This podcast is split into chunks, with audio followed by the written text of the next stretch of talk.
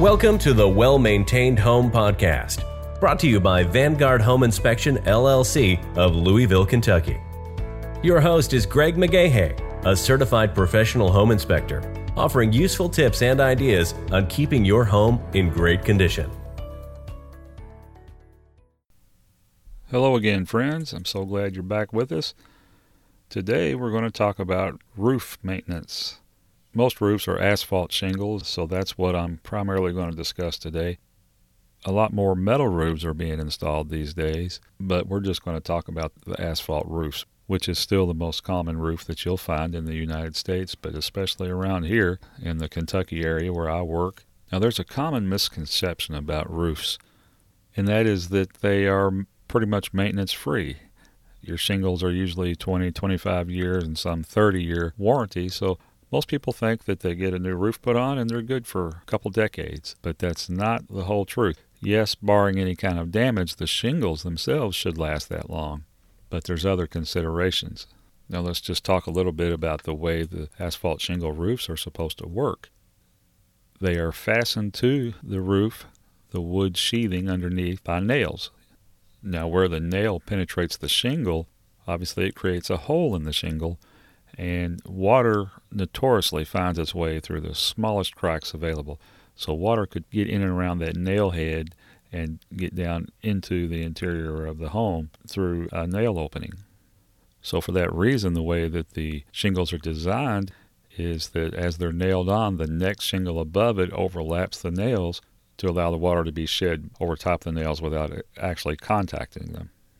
So every nail holding every shingle is going to be overlapped and covered by another shingle, except the obvious thing here is that there's going to be one last piece of the puzzle that isn't overlapped, right? And that's usually going to be on the ridges, which is the peaks where the roof comes together at the very top. And you've probably noticed just by looking at the roof that there's small shingle pieces or, or shingle caps that are overlapped all along the ridges depending on the style of your roof, you may have several ridges, but ultimately there's going to be one point where the nails are exposed, and this has to be sealed with a special roofing caulk or roofing tar. Now, that caulk or tar usually does not last as long as the roof. So, guess what? When that sealant breaks down by the, the sun and the weather and starts to fail in its design, you have a moisture intrusion point that's something that needs to be looked at as a routine maintenance item. There is also flashing to be considered. Now, flashing is something that's put around a item that penetrates the roof, where obviously you can't shingle over top of this penetration. So you have what's called flashing, and it's usually metal like aluminum or something. It is designed to fit together with your shingles in an overlapping way to shed the water away from that penetration. Now, what we're talking about when we say penetration is anything that goes through the roof or has an opening through the roof. Okay, this could be a chimney, this could be a skylight, this could be a plumbing vent, a furnace flue pipe, your electrical service mast if you have overhead electric. Now, if you look at your roof around the plumbing vents, especially, you should be able to see the exposed flashing on the downhill side if it's aluminum, it's going to be shiny, of course, and sometimes they're plastic or other material. But oftentimes, those exposed pieces are nailed down.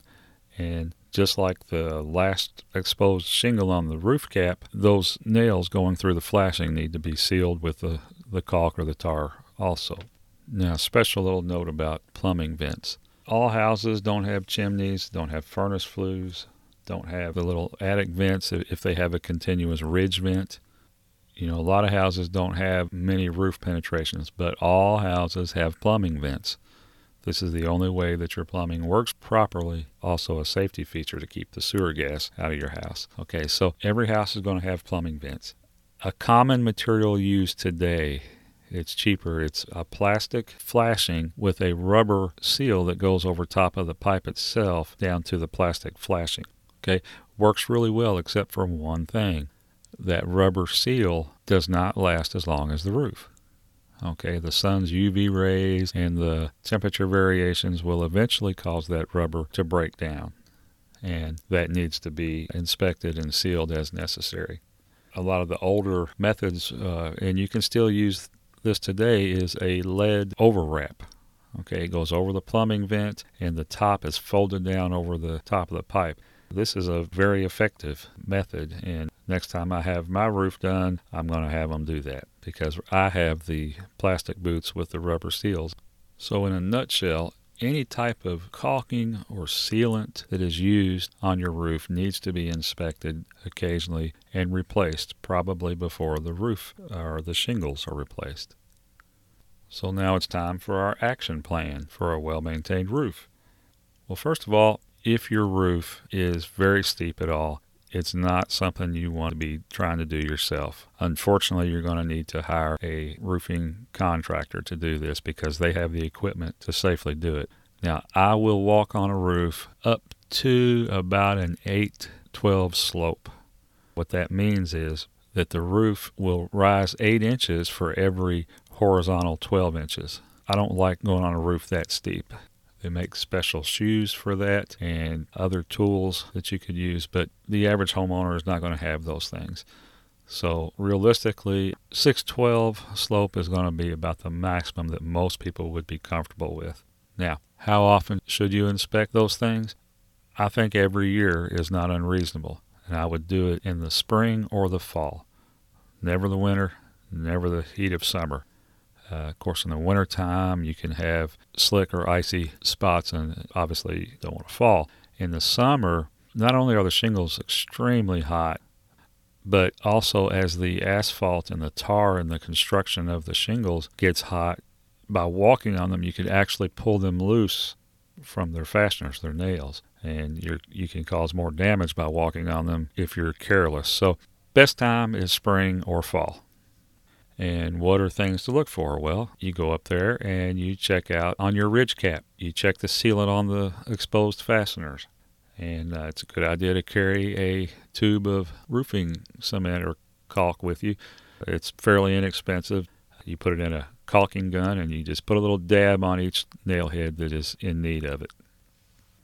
Second would be all your flashings and roof penetrations. Again, looking for exposed fasteners. If you need to, put a little dab of cement on that, quick and easy. Also, you want to look at your rubber plumbing boots or seals. If you touch them and they're still fairly pliable, they're in good shape. If they're stiff and hard or cracking or even broken in places, you're going to want to replace those. And lastly, you want to look at the shingles themselves. There's a few things to look at. Like I said, they can last 20 to 30 years depending on uh, conditions, but there are things that will damage your shingles, primarily storms, high winds, hail, those type of things. If you have wind damage, that's going to be obvious. Uh, there's going to be shingles that are missing or flipped up or loose. Secondly, hail damage or other mechanical damage. When I say mechanical, I mean just a foreign object hits it like a tree limb or what have you it's not uncommon to find bullets in your roof. I don't know about where you live, but around here, anytime there's fireworks, Fourth of July, New Year's, what have you, there's always goofballs that want to get out and shoot guns up in the air.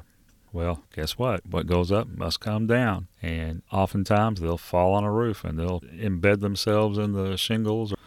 Anyway, you don't need to inspect every shingle individually, but you just kind of look along the roof and Look especially for any kind of unevenness or dents or divots or pits. Now, barring any physical damage to the shingles, the condition of the shingles themselves is something you should assess. Even though your shingles may not be near the estimated life of them, they can still be faulty. It happens. That's why they have the warranties. So there's some obvious things to look for you don't have to be an expert to see these things. And one is cracking. Sometimes, due to a manufacturing defect, the shingles will start cracking and cause uh, failure. Okay, so if you see any excessive cracking or really any cracking at all, you might want to get that evaluated. The other thing is granule loss. Now, as you know, the shingles are manufactured in a way that they have little pieces of gravel or, or granules embedded in the asphalt. And this, this is a very important part of the shingle's integrity. Mainly, the, the point of the granules is to reflect the sun to keep the sun from directly contacting the asphalt and fiberglass composite material underneath because the sun's rays will break it down prematurely. So if you have a significant gravel loss, you could be subject to premature failure. One way to know is to look in your gutters. Okay, if you have what seems like an excessive amount of uh, granules in your gutters, then pay attention to the shingles and just see if they look right to you. Now, a lot of this is subjective, but if you have any questions about the integrity of the shingles themselves, I would recommend that you call your insurance company and have them send an adjuster out to evaluate it. You know, roofing replacement is extremely expensive, and that's part of what your homeowner's policy covers. Now, with respect to the sealants and the caulking, that's a maintenance item, and as a homeowner, you're responsible for it. So, there you have it, guys. That's roof maintenance. Not a lot to it and it's something you should do every year. You should just you know put your eyeballs on it at least once a year. Now, if you have a problem with heights or ladders or a steep roof, please do not get up on it. Okay, find somebody you can trust or call a professional. And so that's all I have for roof maintenance today. And I do want to mention that I have established a direct email for podcast listeners. If you want to ask questions or have any comments about the show or just want to contact me for any reason, uh, you can email me at wmhpodcast at yahoo.com. Stands for Well Maintained Home, WMH Podcast at yahoo.com. All right, guys, that's it. Let's keep our homes well maintained together.